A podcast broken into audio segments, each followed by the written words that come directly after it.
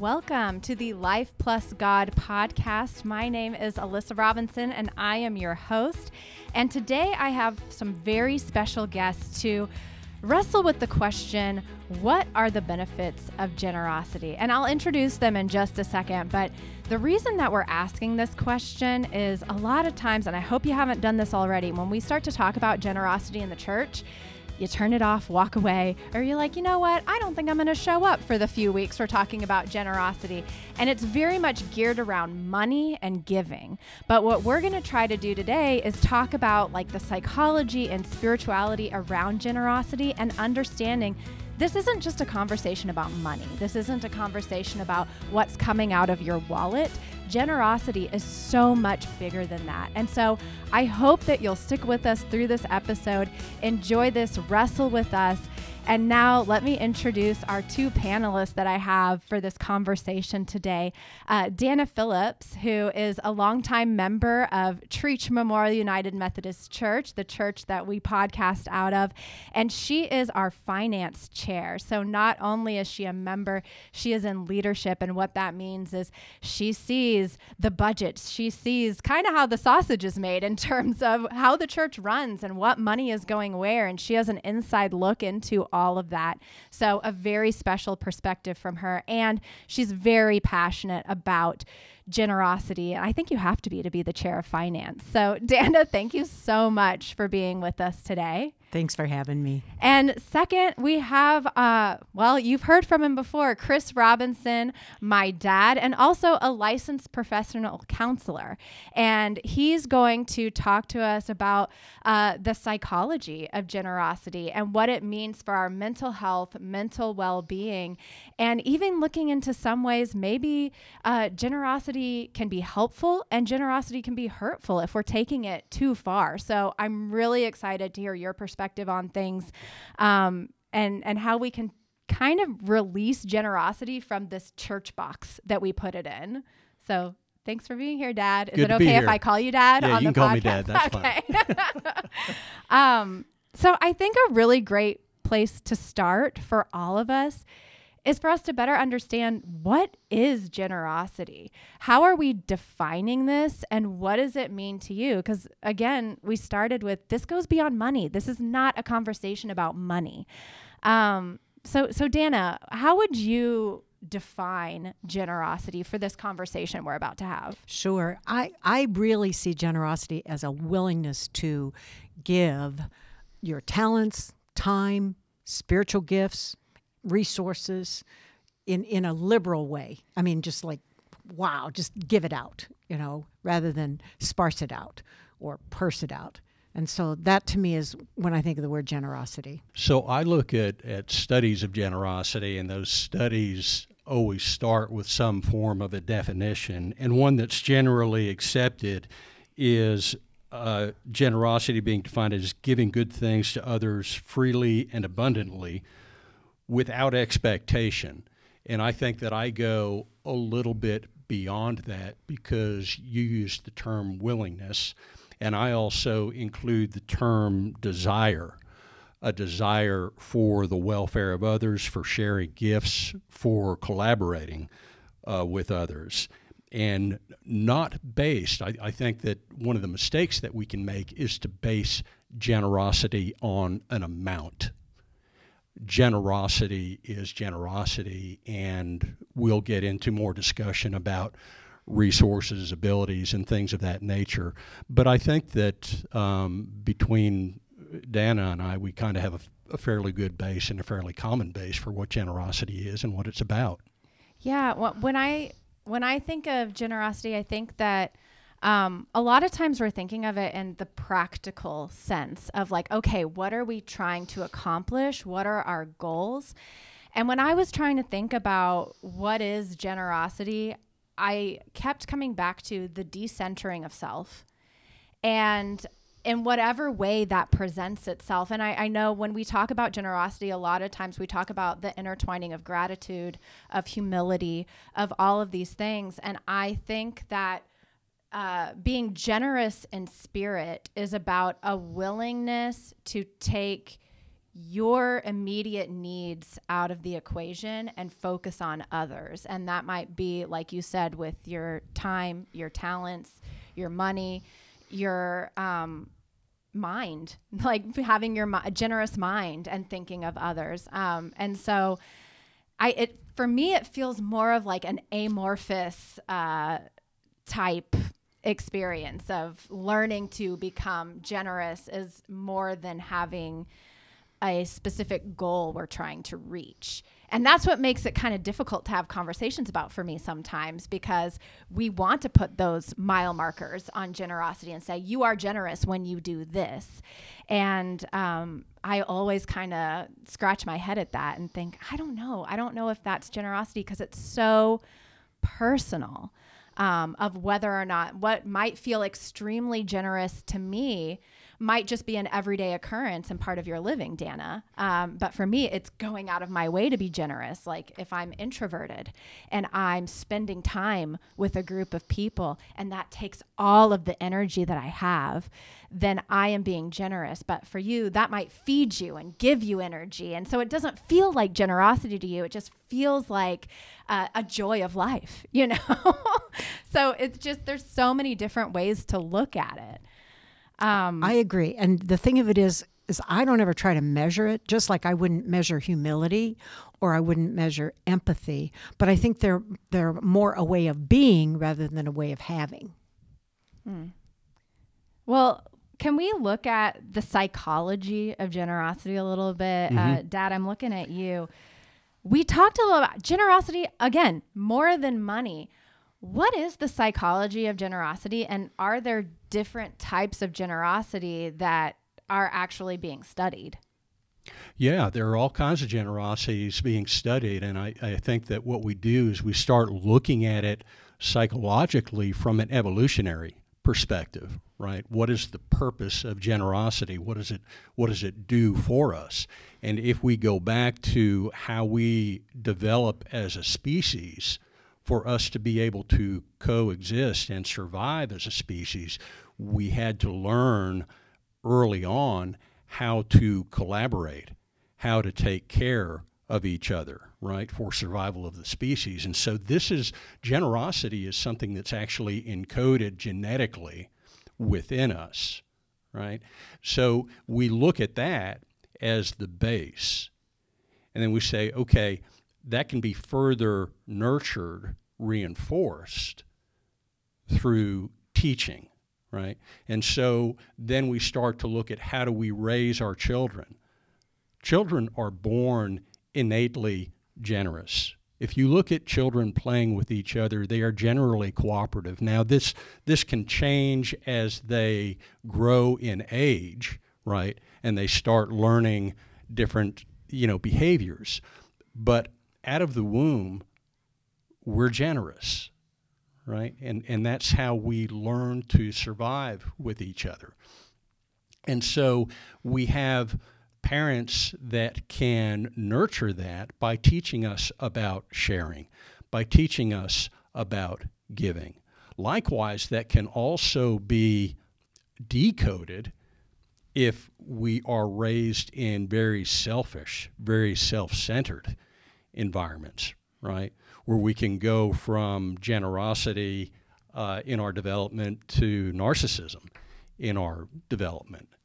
And so there's very much a psychological aspect to how this works. And if we are growing in a healthy way, then our neural pathways are being developed towards generosity. And the wiring of our brains actually goes to a reward center that generosity feels good to us. Mm-hmm. And so there's there's really quite a bit behind this whole theory of generosity, and it goes to much more than one type.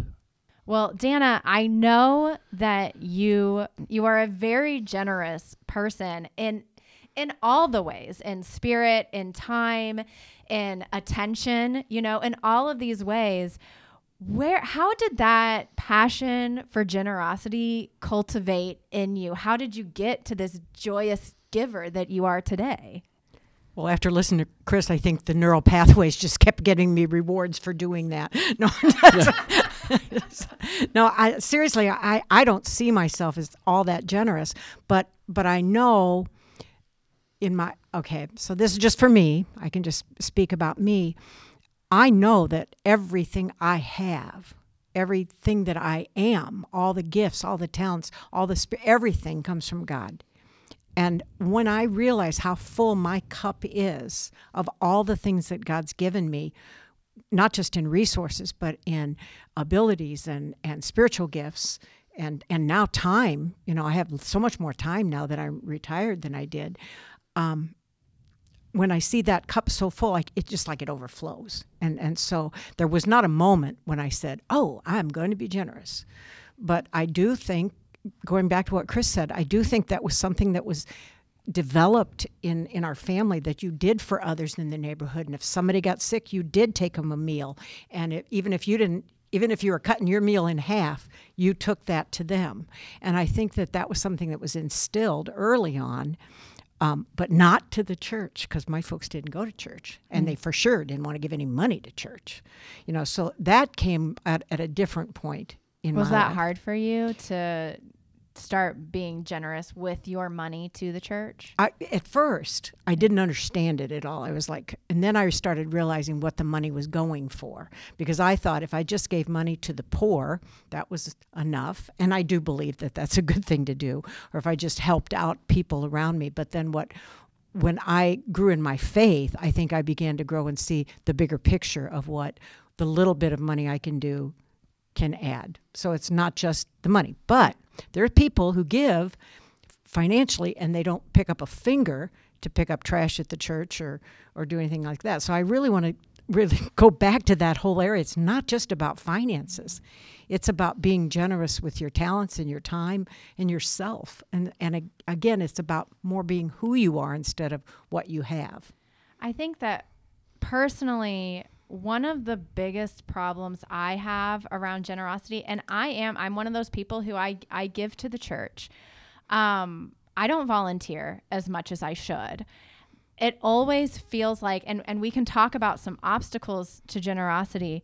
Um, sometimes I get overwhelmed because I feel like no matter what I do, it's never enough.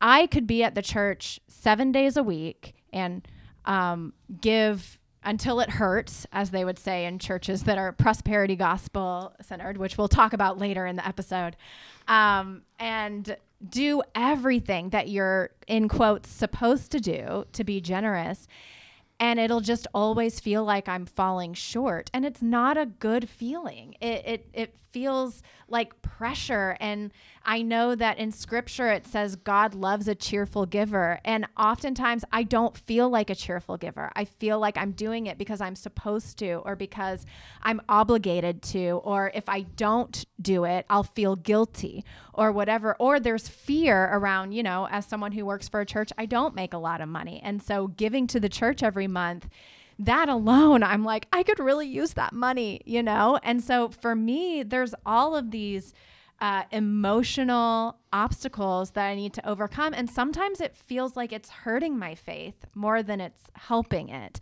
trying to live into this generous life. And I don't know how to get past that. I, I've been told now this is y'all gonna y'all are gonna counsel me personally for a second. Sorry, listeners.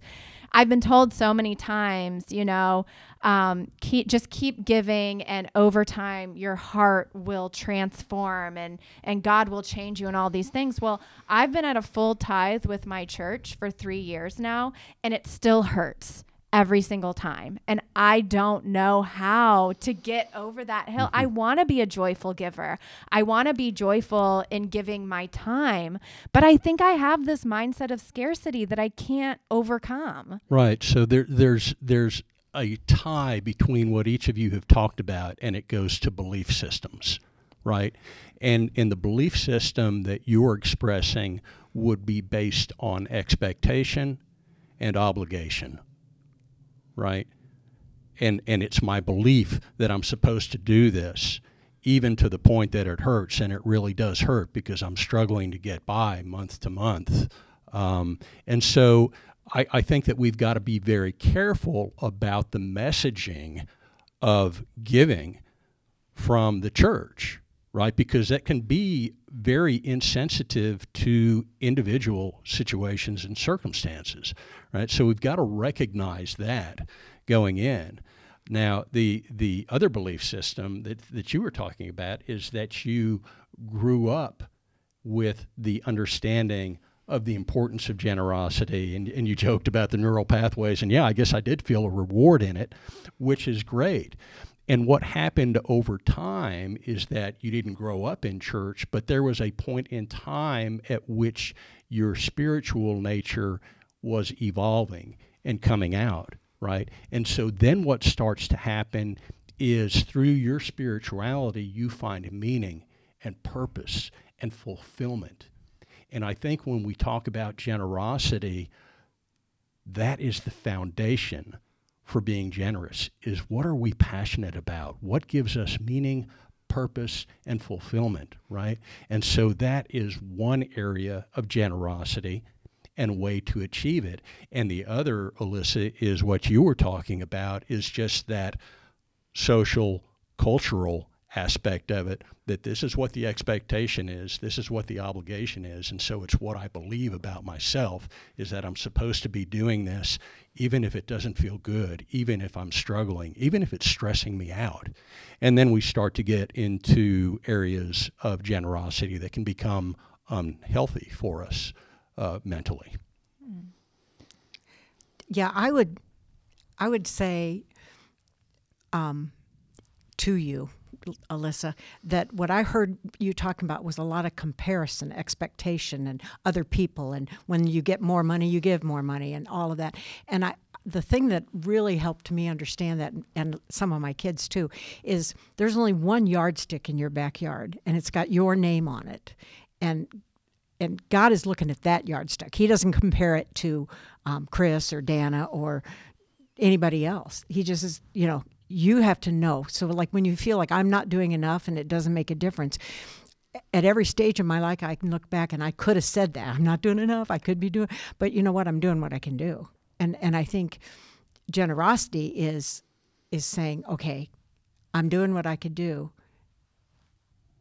and I, I that's what I can do. Mm. You know, and I don't think it has to come from from a place of fear or obedience you know, I know we talk a lot about obedience, but I don't think that generosity comes from that. And it's so interesting to me. I'm going to get on my little rant now. So many people who work in church don't volunteer outside of the church. They, well, I my I get, you know, well, to me that's like backwards. I, no offense, but it's just backwards because people who work jobs still volunteer. And if this is your job and you're doing good, it's okay to still volunteer if you're passionate about something. You know, now maybe you're not passionate about, or not you, Alyssa, but other people aren't passionate about doing more church work because they do church work all week. But certainly, I would think that you know you would want to find areas in your life where where you do feel really good and you find that purpose that Chris was talking about and and I think that's you know that's helpful for me anyway. And and chris you're absolutely right. You know i learned certain things and then when when i became a christian as an adult um, I, I saw oh all of this has been lining up. All of this stuff is in the bible. I mean i was just like blown away you know and it doesn't say reap so you can sow or you know sow so you can reap. It doesn't say that. It says it'll happen but it doesn't say don't do it for that reason you know and and so i think I don't know. I think finding that place that you're passionate about and going there with your time, your talents, your efforts. Yeah. I mean, I think, yeah, going back to the values, finding your passion as a part of those values. And maybe I just haven't found my passion yet. I don't know. Like, but it, it's, yeah, it is. It's exhausting. It's like, working in a church, it's true. We're not great about volunteering outside of our working hours. Uh, but also working at a church is emotionally taxing work. And so it's really hard. Like when you only have two days a week to not be in va- that environment, that is your time to replenish and decompress and find some time for emotional rest. And so I totally understand, you know, I, I not putting Gracie on blast because she's mentioned this in a podcast before. So it's already out there, Gracie. Uh, but she talked about one of the things she realized in her life group is they were talking about, you know, places that they're serving. And she's the pastor of serving ministries. And she said, I'm not serving anywhere outside of the church. But her entire role is enabling other people to serve. And and it, it is. It's really difficult. And it's interesting because what starts to happen even within the conversation is that we start to compartmentalize generosity into either volunteering or giving mm-hmm. right? And generosity goes beyond both of those and so we don't have to if we get stuck in that mode that i need to be doing this or giving this mm-hmm then we can start to really punish ourselves. Absolutely. And it goes beyond that because generosity can simply be in our interactions, in our relationships with people. So it goes far beyond the things that we are typically thinking about. I'm going to say in church world. Mm-hmm. So let me just give you a really great example of what Chris is talking about. Just the fact that you are willing to have honest conversations about what you're really thinking instead of saying, "Oh, I can't say that. I work for a church," or "I can't say I can't." That is a generosity in my mind. is is very generous in terms of thought. I think of the people who have poured into me over my lifetime, and it hasn't been in money and resources. I guess time would be one thing, but they didn't volunteer to mm-hmm. nurture me, you know, and and so but but I recognize their generosity, their generosity in spirit, you know, and so I, I think Chris is right. I mean, don't punish yourself by saying, well, I have to fit in this box or I'm not being generous. Mm. Well, I, I was reading an, a really interesting article that was talking about uh, that there are seven types of generosity. Pro- I mean, there are probably more than seven types, but you know, we love to create these little listicles. And so I was talking about there are seven types of generosity, and in our culture today, the rarest form of generosity is attention and just giving someone your full attention and not checking your phone and not having another screen happening and not getting distracted by something else or getting bored with the conversation or whatever it is that is a generous spirit and so maybe something helpful that we could do for our listeners so that we're not in this dualistic mindset of it's either serve or give what are some other forms of generosity that you've experienced or seen that we can start to broaden our minds around this. So when I look at this from the psychological perspective, there is a psychologist by the name of Carl Rogers who uh, was the founder of the humanistic approach, the person centered approach to doing therapy. And the keystone to that approach was called unconditional positive regard for whoever it is that you're talking to in the counseling world, it would be for our client that no matter where they are coming from, no matter what they are saying, we show unconditional positive regard for them. And what if we could simply do that in our daily walks? That's where I go back to the interactions and the relationships that we have with people, even in the grocery line. Just smiling at somebody, just having a kind word for somebody is generosity. And we don't think about that really because, quite frankly, we're too busy, right? We've got our own things to do. We become a little bit self centered in our daily activity, where we need to be, our schedules. But if we can just develop the habit of saying to ourselves, what might make this person feel better, then we're moving in the right direction. Because I think that our mistake is that we consider that generosity has to be visible. And it doesn't. What, Gen- what would it, invisible generosity look like? Well, just what I gave an example of. Yeah. If I see you coming down the hall and I smile at you and I stop to talk with you and I listen to you attentively and I truly show attention and care and acceptance of who you are, especially if you're different from me, mm-hmm. right? So that if we start thinking about generosity in the way we treat people of different political positions or treating people of different racial positions or sexual orientation or gender, what if we could show unconditional positive regard to those people whose paths we cross? Would that be generous? Mm. It, it kind of goes back to the non transactional generosity. And I think that it's we're victims of our own culture and where our mind goes is immediately to transaction. I am giving something and I am receiving something. Um, and man, like I don't even know how to shake get started shaking myself out of that mentality because it's what we're surrounded by everywhere we go. Yeah, I, I think, you know, I hear people in car lines being just ranting and raving. And I think generosity would show up when you say, Come on, you can come in front of the lane ahead of me. I'm not in that big a hurry. Or real generosity to me is when the guy's cutting me off and I go, Oh, you must be in more of a hurry than me. I'm not, it's invisible. He doesn't hear me say that or she doesn't hear me say that. But it's still it's a, it's who I am. That's what I'm working on. Who I am, or not of, assuming the worst of that person yeah. and just saying, "Oh man, they might have an emergency," or mm-hmm. you know, unconditional positive regard. That's right. J- Rogers also talked a lot about listening. You know, he really talked yes. about empathic listening of of not just listening to what you're going to say next. Mm-hmm and that I think is an act of generosity. Not just what I'm going to say when I'm listening to you, okay, it's my turn to talk, what am I supposed to say? But really trying to listen not just to the words, but to the emotion underneath those those words. And I think that's generosity. Yeah, because that's how he defined that was acceptance and caring. Mm-hmm.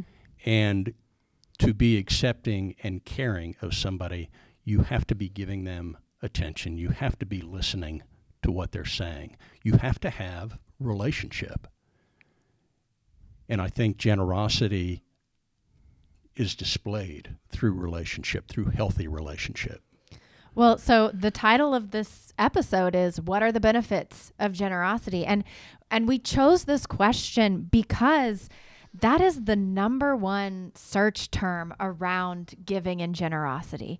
And it kind of we're we're self-centering ourselves on generosity here of like, okay, what's in it for me? But I think that it is a good exercise. So like all of these things that we're talking about of how can I be more generous? How can I recognize generosity outside of the constructs that I've created for it? What are some of those psychological or interpersonal benefits of becoming generous? Well, there is a tie between being generous and being happy and content. Uh, the the idea that we can focus externally, and this is something that I work with a lot of clients on when they're dealing with depression or anxiety. One of the things that we talk about is an external focus, right? Distract yourself from yourself. Because what you find is that when you get involved in something outside of yourself, number one, you're having interaction and relationship. You're recognizing the benefits through this generosity hitting the reward center of the brain. And so there's a natural desire to increase that and to feel good about doing for others. And when you're feeling good about doing for others, then the internal focus tends to be in reduction at the same time that you're increasing that external focus right? And so we're we're creating kind of a flywheel here when we do this of saying oh you know what? It is good to do good for others. It is good. It makes me feel good to make somebody else feel good there's something called the law of attraction, right? That when you are speaking with somebody, and we heard this in uh, Joe Schaefer's memorial service the other day. His son in law said, When Joe Schaefer was speaking to you, you felt like you were the only person in the room. Right? That law of attraction, that if you've got the ability, or you develop the ability to make other people feel good about themselves, to encourage them, to support them, to listen to them, those people want to be around you more, right? You receive something by being generous toward them, but then they also want to be around you more, right? And they start to experience that generosity for building you up. And so now we start to have this yin and yang in relationship of wow, we really feel good together, we really fit good together because we're generous toward each other, we're supportive and encouraging toward each other, right? And so I think that when we look at our human behaviors and we can get outside of just the box am I volunteering or am I giving, then we really start to get much closer to the roots of what Jesus was teaching in the first place. Yeah, I was just thinking about, you know, Jesus said, Love the Lord your God with all your mind and heart and whole and spirit, and love your neighbors yourself. And that love is, is a verb, it's not a feeling. It, you know, it's, it, and I think that that that is that's the essence of what Jesus was trying to do. I think churches we've all messed it up a lot of times, and Western churches even more maybe, but but you know the essence of that generosity is you know we've we've been given a lot. It's easy to to open our hands and give. Mm-hmm. Do you?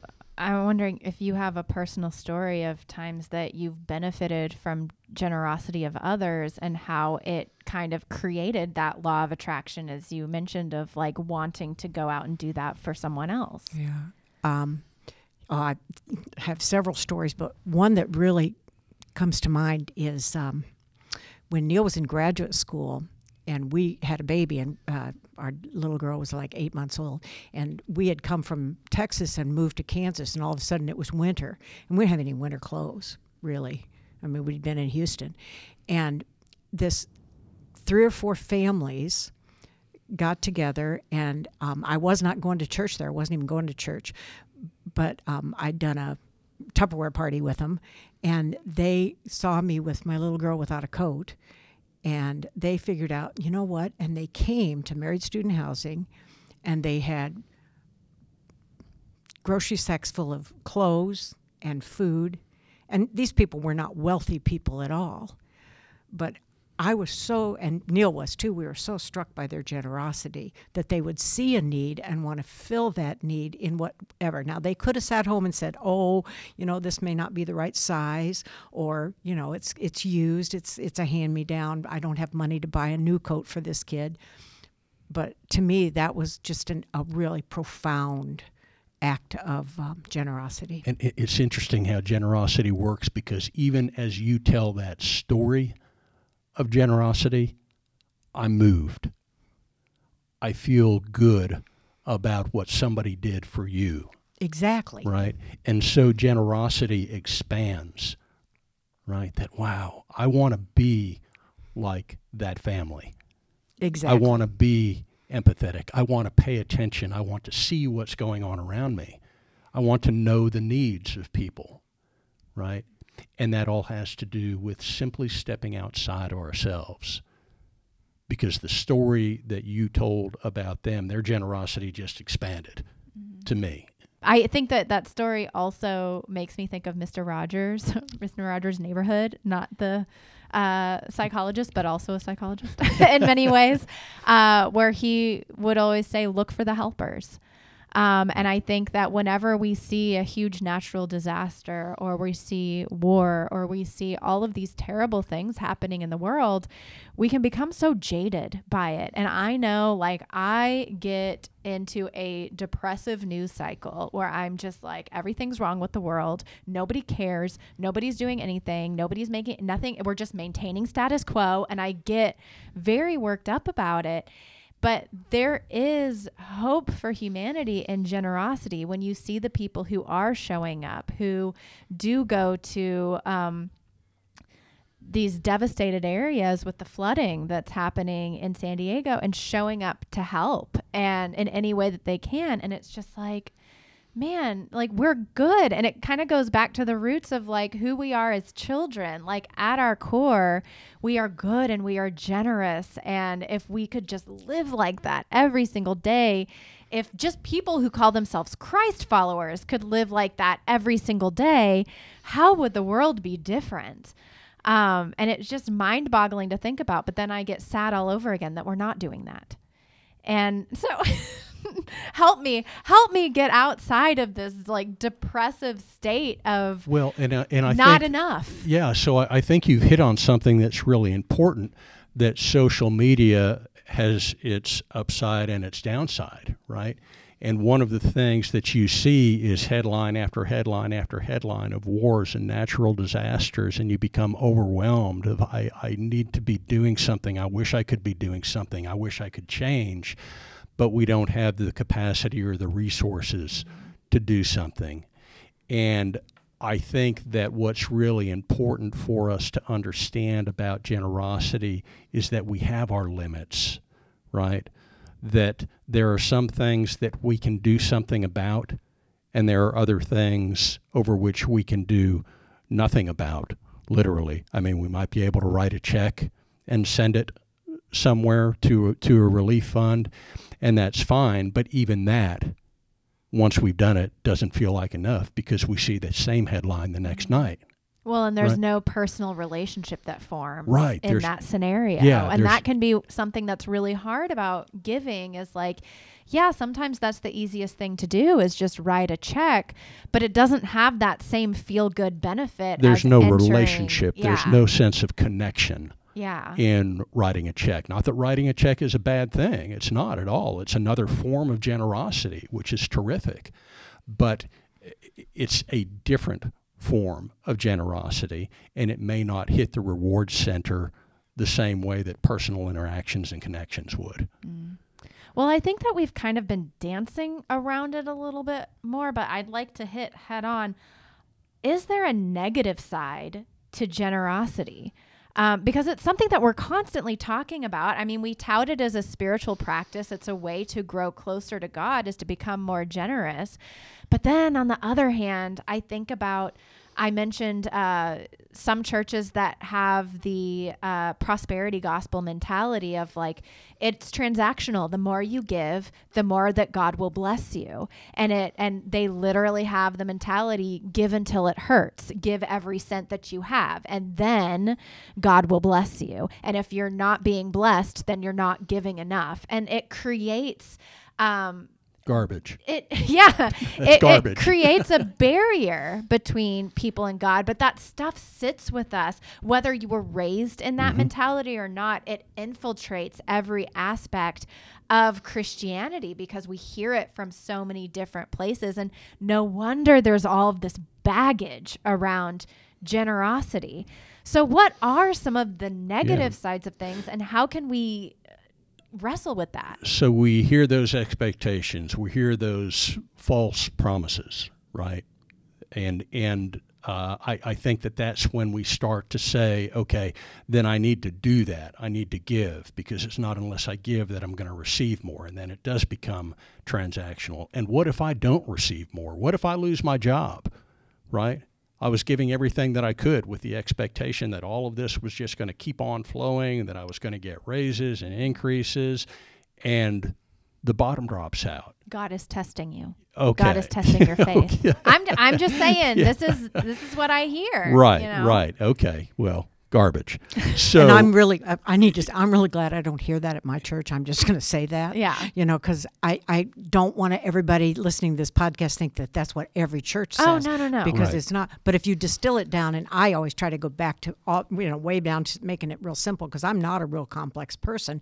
And what, you know, what does Jesus say about this?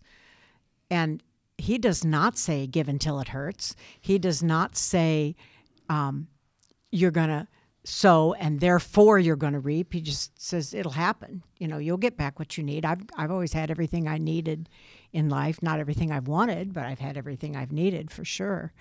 And and so I think that when when I I'm faced with that, it's like worlds colliding um, of this social, political, with with really what Jesus says. I just want to stop and go. Wait a second. Wait, the Jesus that I'm following says, "Do good to others, love others, It doesn't say give until you it hurts. You know, forgive others and and really and truly hold others in positive regard. You know, he he really does say that. And so uh, the downside I think is when we muck it up trying to put all of our expectations and ideas and western culture and you know whatever. I think that's when we mess it up. Yeah, because I think that what winds up happening is guilt and shame kick in, right? And if we start looking at negative effects of generosity, if we're feeling any guilt and shame in our need to be generous, there's something that we need to look at there, right? Because that's not a feeling that we should have with being generous. And it could mean that we are going beyond our limits, right? We are going beyond our means.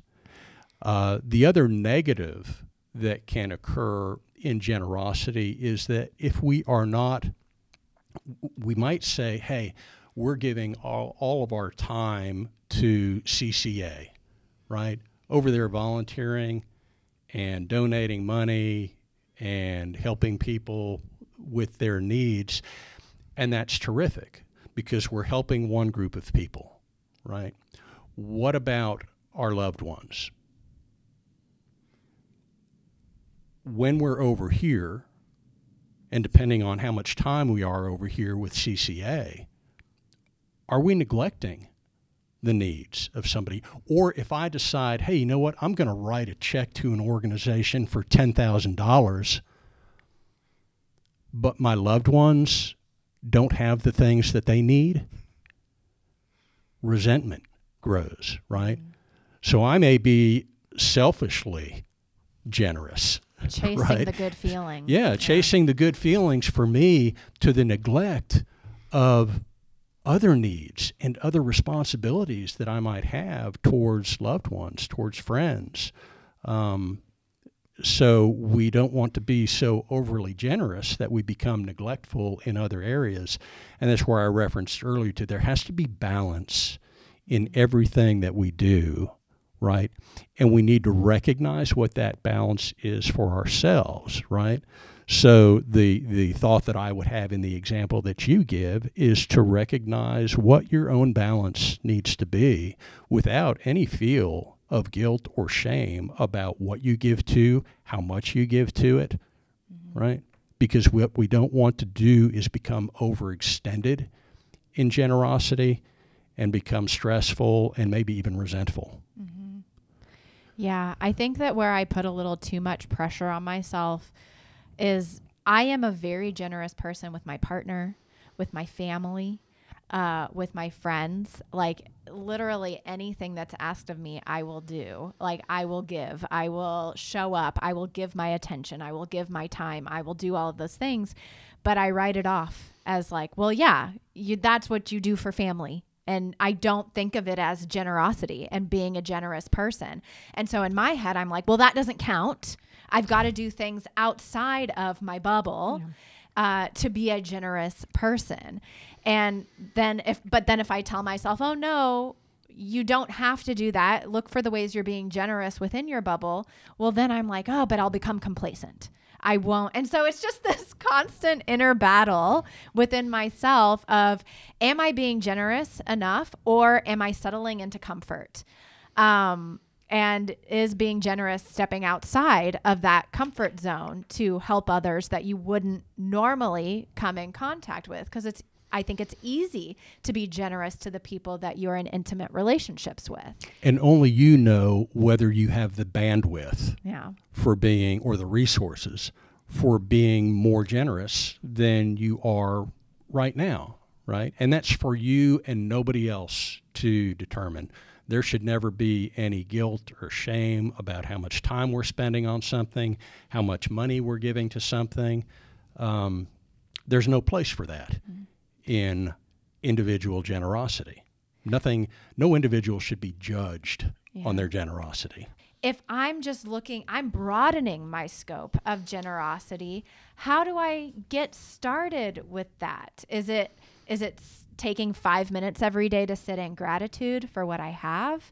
Is it um looking for the ways that I'm already being generous so that I can take some time to feel good about myself like how do i tar- start to if there are people listening which i hope i'm not alone uh, struggling with these things. I hope there are other people listening struggling with these things too and it's not just alyssa hour. But how do i start reframing my thinking around generosity and seeing those benefits beyond am i reaching a specific goal? Well you just did you you just gave examples of how can I examine myself and how can I examine my own generosity and where is it occurring other than simply gifts of service and finances to the church mm. and leaning into it and being okay with it and again recognizing what are your what are your limits? You know what is what is the bandwidth that you have here? Because the the I think that the problem that we get into is that we carry this guilt and we get stressed about what we're giving or what we're not giving. Maybe we're not, we feel like we're not giving enough or maybe we feel like we're giving too much. And we never take time to just stop and think about what giving means to us, what generosity means to us.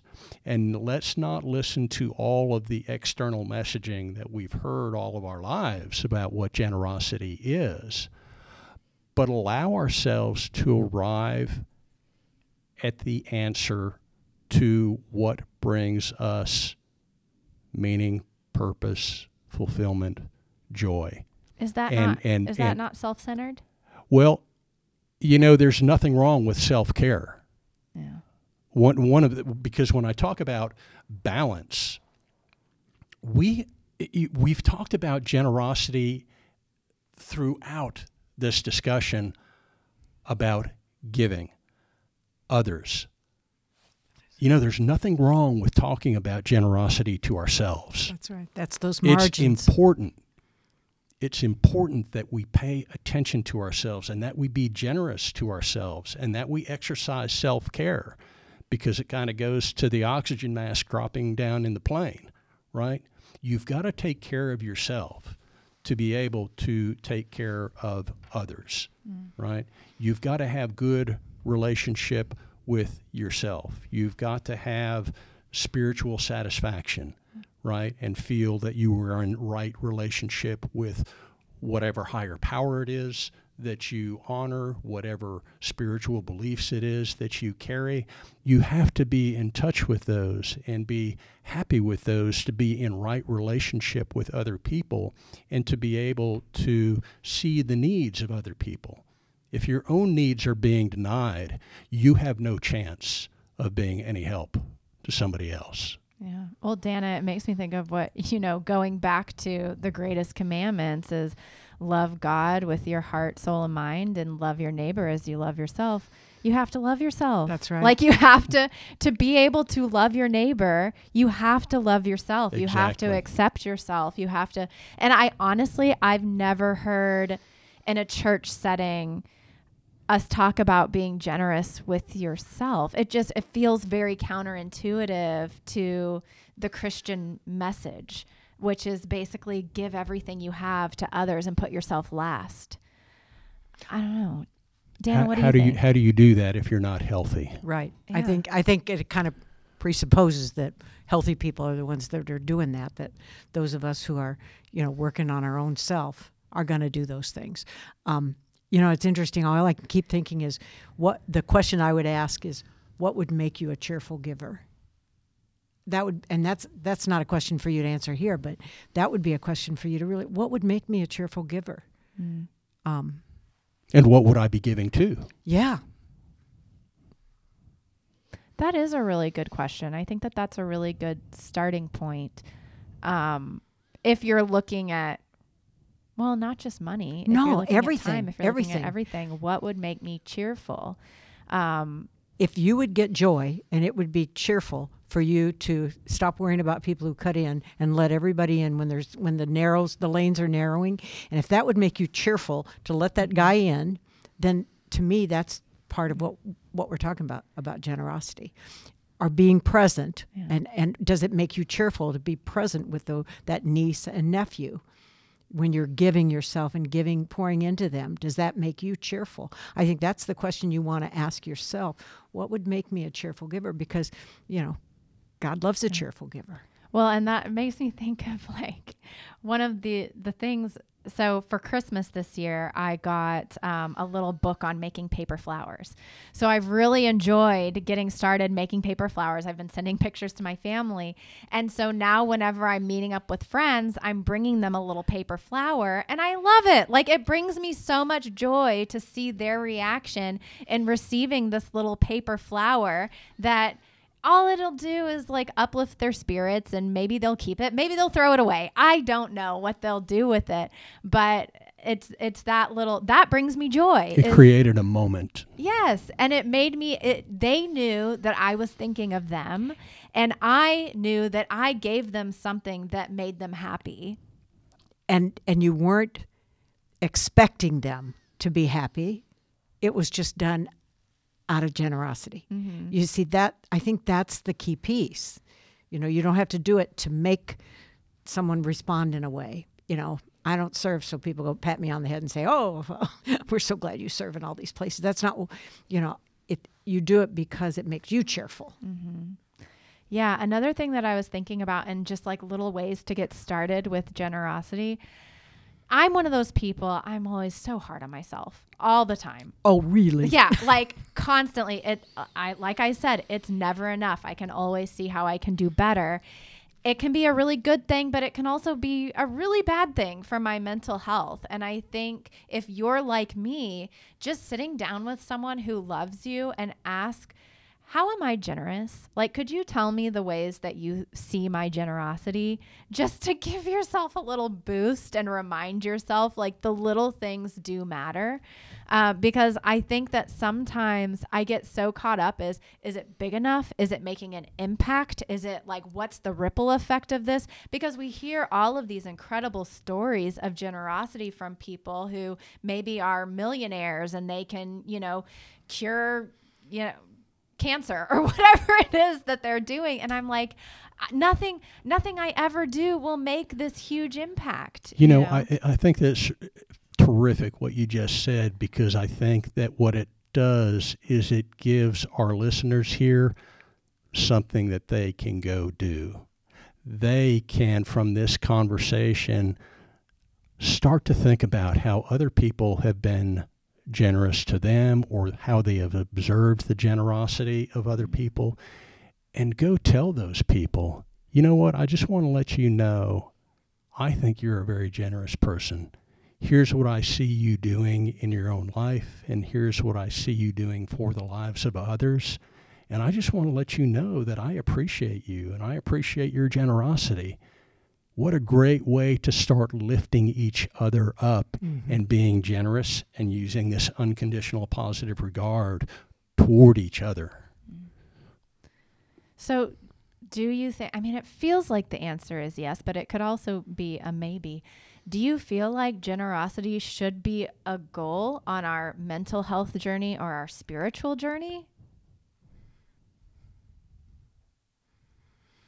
long pause i don't I'm- know I'm giving- i don't like the the- word goal um, what what what would you change it to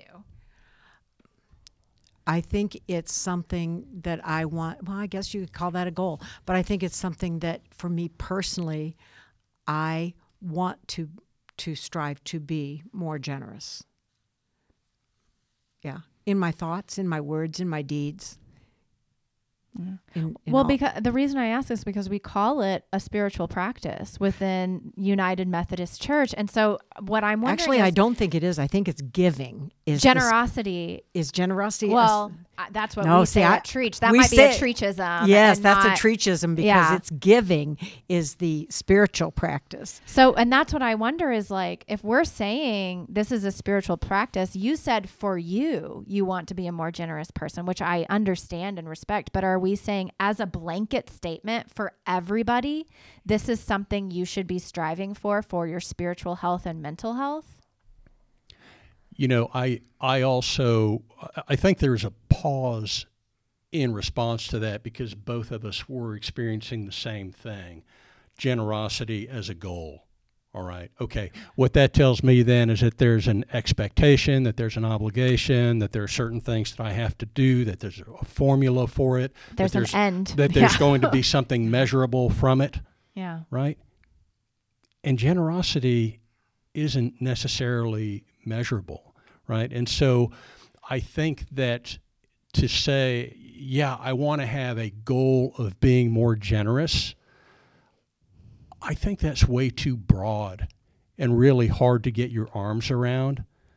But I think that if we start to think first about the things that we're passionate about, and I know I keep on mentioning, you know, meaning, purpose, fulfillment, joy, what are the things that that give those to us? And, and it's and it's not just in the selfish sense. It is in there is something out there that I feel really committed to, right? And I used the example of CCA earlier. It could be Trietsch, you know, as a, as a church home. It, it could be uh, Save the Whales, whatever it might be, that if there is something that you are deeply passionate about, decide how it is that you would like to lean into that passion. And that might be that I want to start out by researching an organization. I want to see what they do. I want to learn more about it. And I want to see where I might fit into that. And then take a step into that. And that's where we start to say, okay, if you want to call that a goal, that's fine. My goal would be to be more involved with Save the Whale. And so my first step is going to be I'm going to do some research, right? Okay, great. But if we have this goal of being more generous, it's going to be kind of like the New Year's resolution of exercising more. We're going to fail and we're going to feel self defeated Mm-hmm. And we're going to feel shame, guilt, and we'll try it again next year, right? But if we really say, let's get specific about what it is that moves us to generosity, and let's just focus on those things. And let's not try to throw a broad net out there where I say, okay, I'm going to get involved in these five organizations. Those five specific organizations. No, let's start at one point. Yeah. Well, and, I and, and you determine based on your own passions what that starting point is. And for me, honestly, it's just a little, even smaller steps in that. It's just looking around my neighborhood and seeing what's the need. Where can I help? How can I bring joy?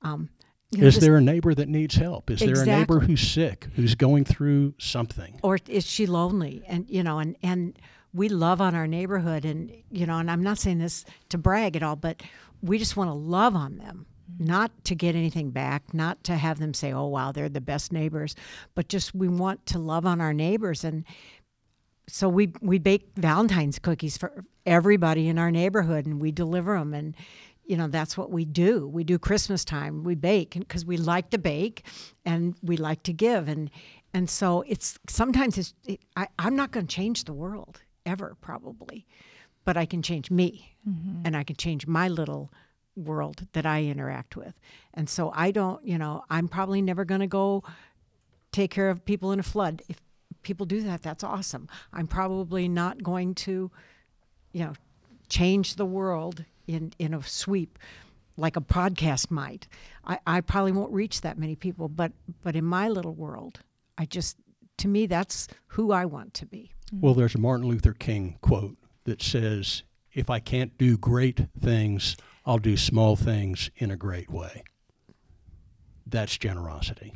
Mm. Well, I think that we've given people a lot to think about. And Dana, I just keep going back to your question of what would make me a joyful giver? Like that, maybe that's the one place to start and think about is like, what would make me feel joy in generosity. And it might be finding a nonprofit that you want to learn more about. It might be paper flowers. It might be baking cookies. It might be getting a cup of coffee with somebody.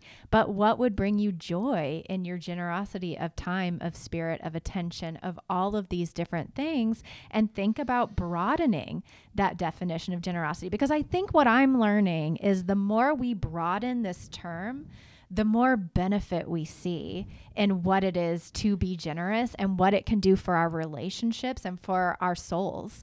Um, and the more that we narrow it, the more stifled we can become within our generosity and the more harm it can do. And so I, I think that um, there are so many benefits to generosity that we could probably keep talking for another two hours around these benefits but um, maybe maybe that's all it is is just try to rethink it a little bit and don't be so hard on yourself. You're doing fine. I don't know but thank y'all so much for joining this conversation and leading us in uh, digging deeper into generosity dana i know you and i are going to have more future podcast episodes and conversations around generosity because we're kind of on a mission to expand what this means and kind of reframe the thinking of it. So I'm excited to get started. I think this was a great way to start. And thank you so much for your generosity of time and attention. I know y'all both prepared well for this, so y'all are very generous. Thank you. Thank, Thank you, you, for, for the opportunity. Us. Thank you. The Life Plus God podcast is hosted, written, and produced by me, Alyssa Robinson, and sponsored by Trietsch Memorial United Methodist Church in Flower Mound, Texas. If you live in the Flower Mound area, I invite you to stop by and see if Trietsch could be your new church family. You can learn more about all of our programs and events at tmumc.org, and I hope to catch you next week for our next episode of the Life Plus God podcast.